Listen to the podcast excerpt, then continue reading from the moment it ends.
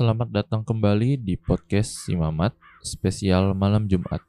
eksklusif di Spotify.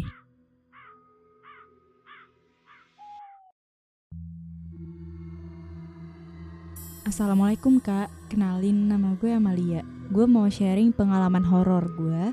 Jadi tuh gini, kejadian ini tuh membuat kehidupan gue berubah 180 derajat. Yang di mana awalnya gue adalah orang biasa dengan kehidupan yang biasa-biasa aja, kayak orang pada umumnya tiba-tiba semua berubah dan menjadi nggak biasa. Gue juga lebih sering menutup diri dan bahkan sekarang makin jarang bersosialisasi. Sekalipun bersosialisasi itu pun jarang. Gue juga nggak tahu sih ini bisa dibilang anugerah. Gue juga nggak tahu. Jadi tuh gue lupa tanggal berapa kejadiannya. Yang gue ingat cuma tahunnya sih 2018 akhir. Di mana itu tuh malam tahun baru. Gue baru balik dari rumah temen gue. Kita habis ya bakar-bakar lah ya malam tahun baruan. Setelah itu kan gue pulang. Eh, gue duduk sebentar tuh di teras. Gue istirahat gue makan cilok karena sayang aja cilok yang udah gue beli nggak gue makan. Nah pas gue lagi makan itu kan masih di teras ya. Tiba-tiba teman gue ini lewat depan rumah gue kebetulan rumah gue tuh deket nih sama dia. Dia lewat depan rumah gue tapi gue heran. Tumben banget dia udah pulang. Setelah gak lama gue pulang biasanya tuh dia pulang sampai jam 3 atau enggak ya subuh lah baru balik. Cuma ya anehnya aja nih kok anak mukanya datar. Tapi badannya dan gerakannya tuh kayak orang sumringah gitu kayak seneng gitu tapi gue sapa nggak nyaut ya udah akhirnya ya gue bodo amat aja mungkin dia lagi ada pikiran atau apa gitu jadi nggak fokus Ya dia di sini katanya kehidupannya dia itu berubah 180 derajat ya. iya betul Terus dia juga habis bakar-bakar malam tahun baru biasa. iya Habis itu dia ketemu temennya, katanya temennya nih mukanya datar banget. iya itu kemungkinan kayak menyerupai nggak sih Bisa jadi. bisa jadi menyerupai atau enggak temennya kesurupan ya? Jadi juga tuh. Nah setelah itu karena makin malam dan gue juga udah capek gue ke kamar gue buat tidur. Kebetulan suasana di rumah juga lagi sepi cuma ada nyokap di kamar dia dan gue nah sebelum tidur gue rapi-rapi dulu kan ganti baju. Nah abis itu gue tidur deh tapi nggak langsung tidur gitu. Kayak gue mencoba pelan-pelan untuk tidur. Nah pas gue mencoba untuk tidur feeling gue udah gak enak semenjak gue ngeliat temen gue yang bertingkah aneh gitu tadi gue ngerasa ada kayak sesuatu gitu. Cuma gue nggak tahu itu apa. Gue berusaha positif. Gue langsung buru-buru nyoba tidur. Nah pas lagi mau nyoba tidur kebetulan kan posisi kasur gue ngadep ke tembok nempel sama tembok cuma ada space dikit lah.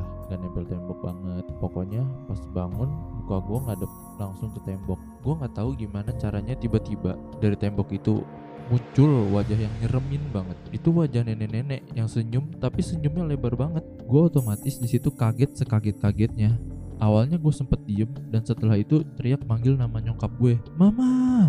Mama! Mama! Dan gue nggak tahu entah kedengaran atau enggak dan lama-lama juga wajah yang di tembok itu maju sampai ke depan muka gue dan dari situ gue blank gak inget apa-apa lagi itu tuh bener-bener keluar dari tembok gitu ya iya kayaknya kayak langsung jump scare gitu Parah. Oke, lanjut ya. Dan setelah gue bangun, gue kaget. Rumah gue mendadak udah rame banget gitu sama tetangga-tetangga gue. Bahkan RT RW gue tuh dateng gitu. Gue bingung, ada apa? Kok tiba-tiba rame kayak gini? Dan pas gue bangun pun, gue muntah. Gue memuntahkan kayak cairan gitu. Gue nggak tahu sih itu cairan apa. Terus juga pas gue bangun, badan gue tuh ngerasa kayak sakit semuanya. Kayak abis digebugin orang rame-rame gitu. Dan itu tuh bener-bener sakit banget. Badan gue lemes. Orang-orang langsung nanya kayak gue kenapa? gitu. Kok bisa? Ada apa? Ya gue juga bingung. Nggak tahu harus jawab apa.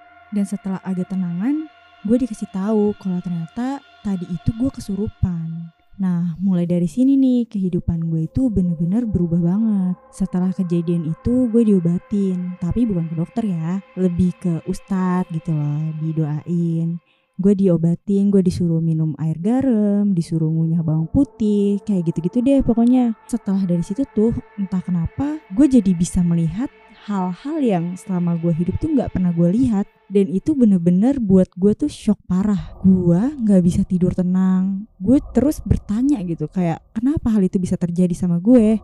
Setiap gue mau melakukan sesuatu tuh gue pasti bisa lihat hal yang aneh. Kayak tiba-tiba gue ngerasa sesuatu hal tuh bakal terjadi Dan setiap mau tidur tuh gue harus bener-bener capek dulu biar gue tuh bisa langsung merem. Karena kalau gue nggak kayak gitu, gue tuh akan susah tidur gitu dan akan muncul lagi penglihatan yang bikin gue tuh takut banget saat itu. Hmm, berarti tadi dia tuh kesurupan ya? Iya, kesurupan. Terus muntah-muntah juga ngeri banget sih.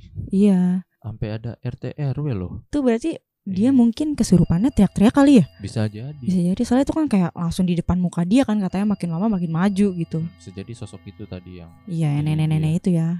Iya, lanjut. Gue selalu bertanya-tanya, gue itu kenapa? Gue bener-bener takut soalnya saat itu. Selama tiga tahun berturut-turut, yang di mana hampir setiap bulan, setiap minggunya, gue pasti kesurupan.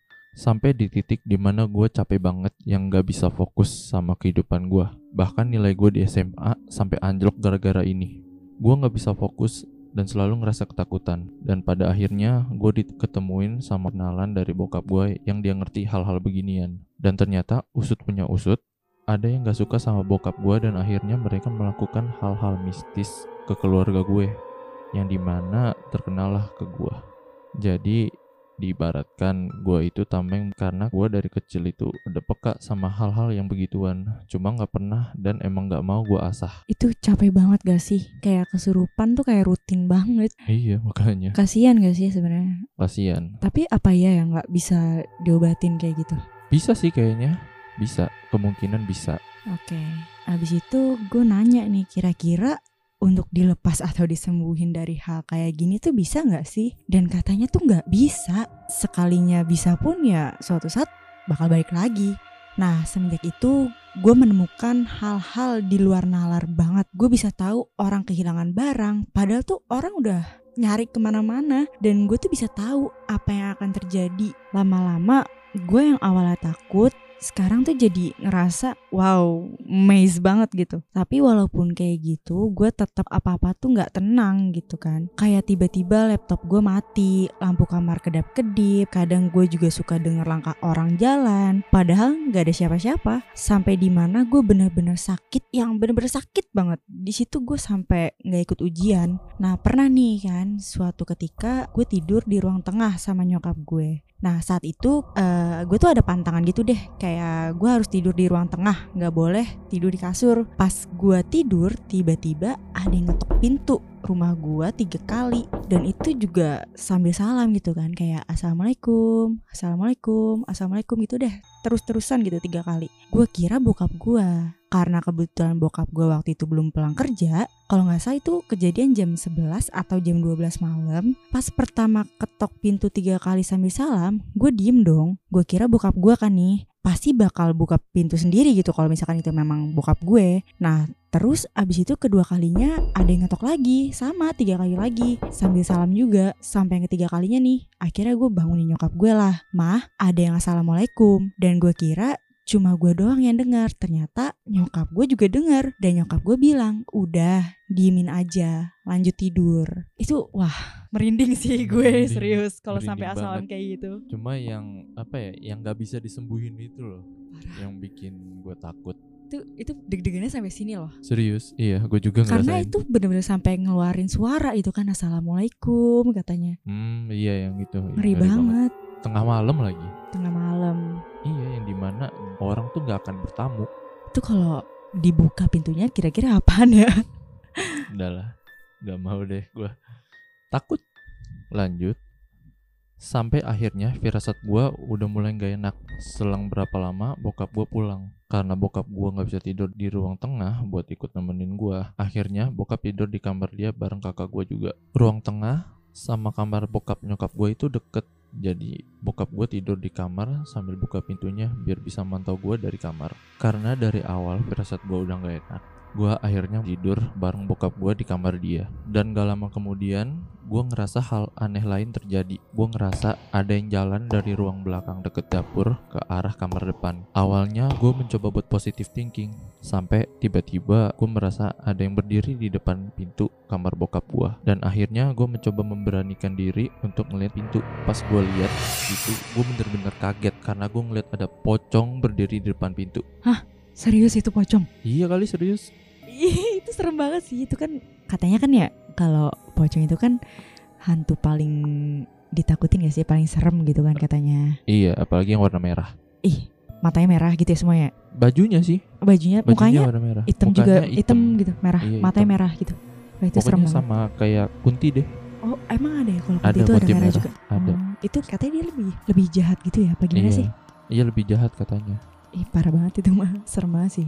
Oke Dia bener-bener diri Ngehadap bokap dan kakak gue. Gue ngerasa ini pocong tahu kalau gue tuh lagi ngeliatin dia. Dan seketika pas gue lihat wajahnya tuh dia noleh ke gue. Jadi posisi badannya tetap ngadep bokap dan kakak gue. Tapi wajahnya tuh noleh ke gue dan senyumnya tuh bener-bener amat sangat menyeramkan. Kayak senyum wajah nenek-nenek yang gue lihat di tembok waktu itu senyumnya bener-bener lebar sampai ke pipi yang kayak pipinya tuh sampai sobek mukanya hancur berdarah. Pokoknya itu serem banget dan gue merasa pas pocong yang lihat ke gue gue tuh langsung teriak gitu kan. Nangis dan bokap gue bangun nanya kenapa? Ada apa? Dan habis itu gue langsung ngeblank lagi. Setelah itu kayak biasa lagi sih gue sadar. Lagi-lagi rumah gue kembali rame tetangga gue RT RW gue gitu. Ya udah ternyata gue kesurupan lagi.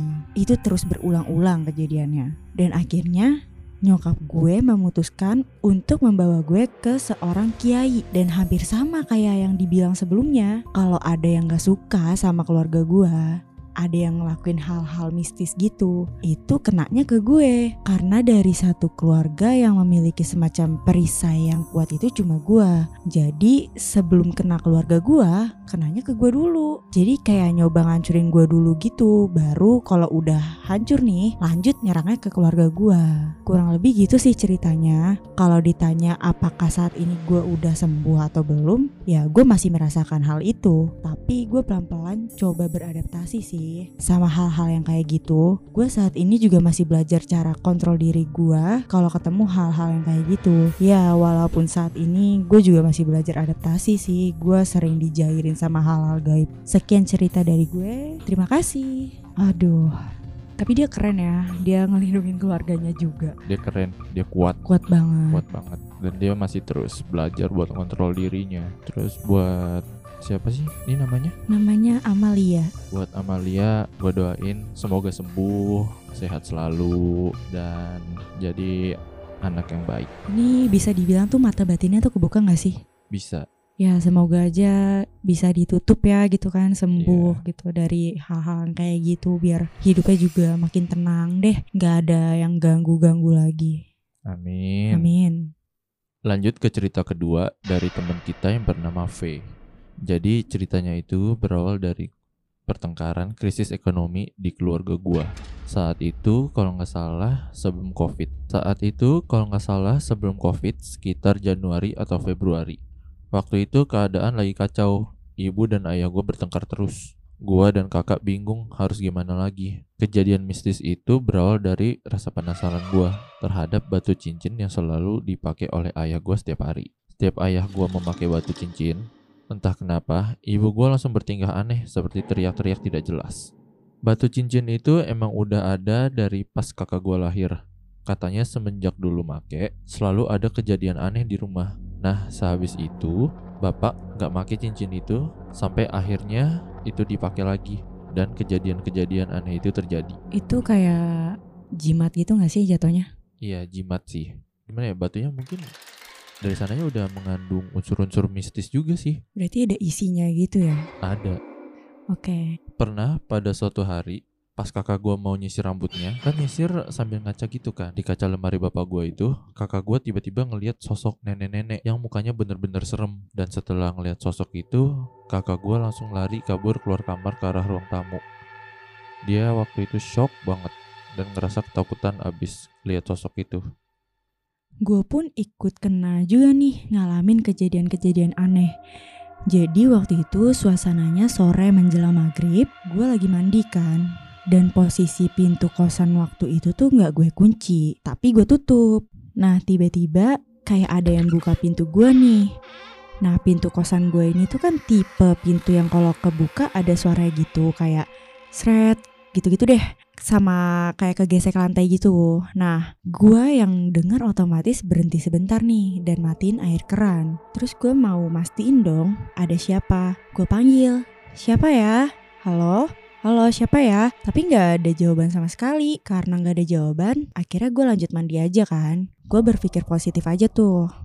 Ah, teman gue kali, cuma iseng, biasa nakut-nakutin. Nah, tapi nggak lama kemudian, itu tuh ada yang gedor-gedor pintu, pintu kamar mandi. Nah, otomatis gue berhenti lagi dong. Terus gue panggil lagi nama teman gue. Nanda, kenapa Nan? Lu udah datang? Gue lagi mandi nih. Dan gak ada jawaban lagi. Ya udah, gue lanjut mandi lagi. Jadi dia pas lagi mandi tuh ada yang masuk ya, cuma nggak tahu siapa. Iya, tapi mungkin positif thinking aja ya. Mungkin dia mikirnya kayak ada orang lain nih, takutnya orang jahat kan. Iya. Bisa jadi. Ya, dia pikir juga itu temennya. Mungkin apakah itu sosok nenek-nenek yang dari rumah dia itu? Oh, jadi kayak ngikutin dia gitu ya. Soalnya Hmm. kan dia bilang kan kayak mencoba-coba gitu. Penasaran sama Mm-mm. batu cincin itu. Makanya, oke lanjut. Setelah selesai mandi dan gue keluar kamar mandi ngecek siapa yang ngetok, itu bener-bener gak ada orang sama sekali. Nah gue langsung nyoba nanya temen gue yang sekosan sama gue, kayak nanya, eh lu tadi masuk kamar gue nggak? Dan jawabannya enggak. Dia dari tadi nggak ke kamar gue. Terus gue tanya temen gue, Nanda, Nan, lu tadi udah datang? Terus dia jawab kalau dia belum datang, masih prepare, belum jalan. Nah gue di situ langsung agak sedikit bingung dan takut juga. Itu siapa dong yang gedor-gedor? Tapi gue mencoba positive thinking. Ah mungkin itu bapak atau ibu kosan ngecek gue. Tapi kata teman gue yang bisa ngerasain hal-hal begitu, kamar mandi gue ini suasananya agak lain sih emang hawanya. Oh, berarti itu bisa jadi ya memang bawaan dari kosannya ya. Iya bawaan dari kosannya. Kosannya mungkin angker juga sih, Iya, bisa. bisa jadi. Nah, terus pernah suatu saat selama seminggu itu bapak gue pakai batu cincin itu lagi. Setelah sekian lama yang gue bilang tadi, dia nggak pernah pakai, akhirnya dia pakai lagi. Nah, gue dan kakak gue kayak jadi tertarik gitu kan, perhatiin cincin itu. Terus gue bilang, wih, cincin baru nih. Terus jawaban bapak gue, bukan kok, ini cincin lama. Nah, mama gue kan tidur sama bapak gue tuh satu kamar. Beberapa kali setelah bapak gue pakai cincin itu, mama gue tuh selalu mimpi. Seingat gue ya, mama gue itu mimpi sekitar tiga kalian lah. Kalau dia itu mimpi kayak ada jin yang setubuhin dia. Nah, pas di hari ketiganya, pas mama gue mimpin itu, mama gue itu jadi ketakutan gitu. Dan pas dicek di bawah bantalnya itu ada cincin giok. Nah, karena kejadian itu, mama gua memutuskan buat tidur di kamar kakak gua. Dan selama empat hari tidur di kamar kakak gua, mama gua nggak pernah tuh mimpi aneh-aneh lagi.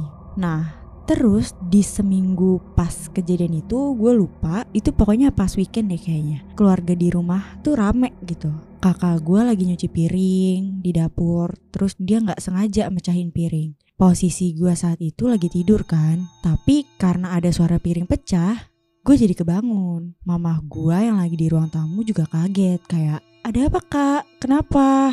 Eh, di sini mamahnya tuh apa mimpi disetubuhi sama jin. Ini kayaknya efek dari batu giok bapaknya deh. Iya, tapi eh, karena nempel juga gak sih kayaknya. Jadi dia dimimpiin kayak gitu. Buktinya aja dia tidur di kamar yang berbeda dengan tidak adanya cincin itu, dia nggak mimpi apa-apa kan? Gak Iya. mimpi yang aneh-aneh. Memang berarti efek dari batu gioknya itu ya. Lanjut, gua saat itu juga bangun dan nyamperin kakak gua. Tapi pas gua samperin kakak gua, kok dia mukanya kayak kaget ngelihat gua terus sambil bilang, "Kok kamu di sini, Dek?" Gua aja baru bangun ini kaget gara-gara suara piring pecah.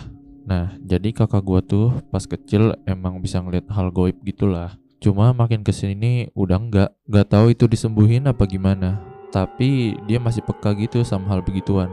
Nah mungkin saat itu dia lagi ditampakin Jadi kata gua pas dia mecahin piring Terus dia lagi bersihin pecahannya itu Dia lihat gue lewat Cuman kakak gue heran kok dia cuma ngeliatin doang gak bantu Udah gitu liatnya sambil senyum doang lagi Gak ngomong apa-apa tapi gue sendiri aja saat itu posisinya bener-bener masih tidur. Setelah itu kakak gue nggak mau ambil pusing.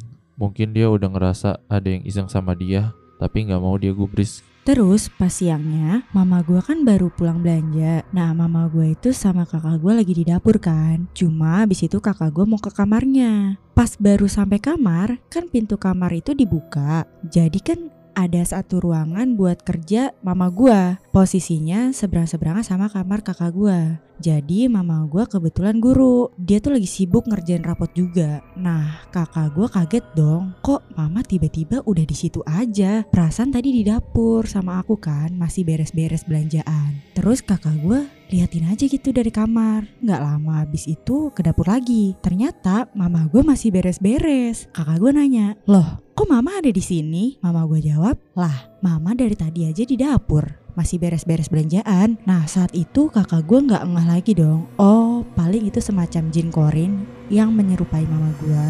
Suatu ketika mama sama bapak gue itu berantem kan. Berantemnya tuh hebat. Nah kakak gue itu akhirnya nyuruh bapak gue buat pergi dulu dari rumah buat sementara waktu biar kondisinya itu jadi tenang dulu. Cuma entah kenapa setelah itu mama gue bertingkah aneh. Jadi dia itu ngomong ngalur ngidul gitu. Tiba-tiba nangis, kayak nangis merengek anak kecil. Omongannya kayak anak kecil juga. Nah karena gue dan kakak gue panik, gue panggilin dong saudara sama tetangga-tetangga gue. Setelah itu ada tetangga yang datang. Entah dia apain, gue lupa. Tiba-tiba mama gue meredalah bertingkah anehnya. Hmm, dia habis pulang belanja terus ngelihat mamanya beres-beres di dapur pas masuk kamar dia ngelihat mamanya juga nih lagi ngerjain rapot. Iya, kayaknya nih jinnya senang banget ya menyerupai kayak gitu. Iya. Bikin pusing jadinya. Bikin pusing. Nyokapnya ada di mana-mana, adiknya ada di mana-mana. Dan itu kayaknya kakaknya doang ya yang peka ya? kakaknya doang sih kayaknya. Terus di Oke. sini dia mamanya tuh habis berantem kan sama bapaknya. Habis itu kayak apa sih? Kesurupan gak sih itu? Iya, jatuhnya kayak kesurupan tapi ya tingkahnya aja mungkin nggak ngereok kali ya. Iya, Cuman kayak tingkahnya aja yang aneh. tingkahnya yang aneh, nggak Iya. sampai ngereok. Terus pas tetangga gue udah datang sama saudara gue, bapak gue juga ikut datang. Entah mungkin dikabarin saudara yang gue telepon tadi mungkin. Nah pas orang-orang pada pulang, ibu gue kambuh lagi. Bapak gue bukannya ikutan pergi malah stay di rumah. Ibu gue tuh kayak ketakutan gitu liat bapak gue, tapi nggak tahu kenapa. Pas Isya, mama gue udah mereda kondisinya. Dia sholat kan. Karena posisi kiblat menghadap kaca lemari, jadi dia sholat sambil posisi ngaca gitu kan. Nah di situ gue lihat mama gue berubah jadi sosok nenek-nenek yang serem di kaca itu. Gue udah pernah lihat si nenek-nenek itu waktu gue kecil. Setelah itu mama gue kambuh lagi dan gue takut. Saat itu gue telepon saudara gue, om gue, dan sepupu gue. Setelah mereka datang, mereka langsung ngasih air yang udah didoain ke mama gue. Setelah minum air tersebut, mama gue langsung mendingan kondisinya. Tapi entah kenapa mama gue kambuh lagi saat bapak gue datang. Gue jadinya kesel. Gue minta bapak gue untuk keluar rumah lagi sambil siapin baju, obat, serta uangnya sampai suasana tenang. Sebelum pergi, bapak gue minta ambilin cincinnya kan di lemari. Dan betapa kagetnya gue, ternyata bapak gue itu simpen cincinnya di lemari yang di mana mama gue berubah menjadi nenek-nenek itu. Akhirnya bapak gue pergi kan seminggu ke rumah saudara gue. Dan selama seminggu itu tuh mama gue mulai membaik gitu. Kondisi rumah juga tenang nah setelah itu akhirnya nih kita ambil kesimpulan kalau penyebabnya itu ya cincin itu. Karena batu cincin itu mama gue jadi diganggu sama hal-hal yang aneh. Suasana keluarga juga jadi nggak harmonis gitu. Karena bapak gue ya pakai cincin itu lagi. Mungkin setannya jadi keluar lagi. Itu sih cerita pengalaman hal mistis dari gue terima kasih. Wah itu bener-bener Apa ya? Serem, bukan serem. Serem. sih, mengganggu banget, mengganggu banget. Mengganggu keluarga karena mamahnya ini diganggu terus. Jadi bikin rumah heboh, tetangga heboh, ngerepotin semua orang. Ya penyebabnya batu cincin itu. Harusnya batu cincin itu dibuang kalau gue pikir. ya entah apa tujuan batu cincin itu ada kita nggak pernah tahu Iya. Tapi eh, doa dari gue itu semoga aja bapaknya tidak percaya dengan hal yang seperti itu Iya. karena itu jatuhnya musrik ya Iya, betul sekali. dan itu juga nggak bagus gitu kan buat ya kondisi Keluarganya. keluarganya itu yang membuat menjadi tidak tentram gitu kan tidak harmonis merusak bahkan ya Iya, merusak rumah tangga. Mungkin itu cerita buat episode kali ini. Thanks buat V dan Amalia. M listeners, dengerin terus si Mamat di Spotify M Radio.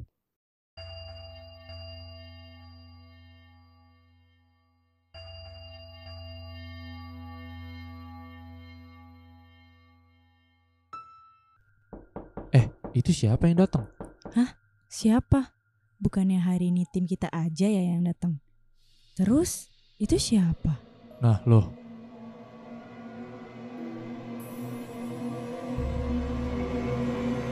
Spesial.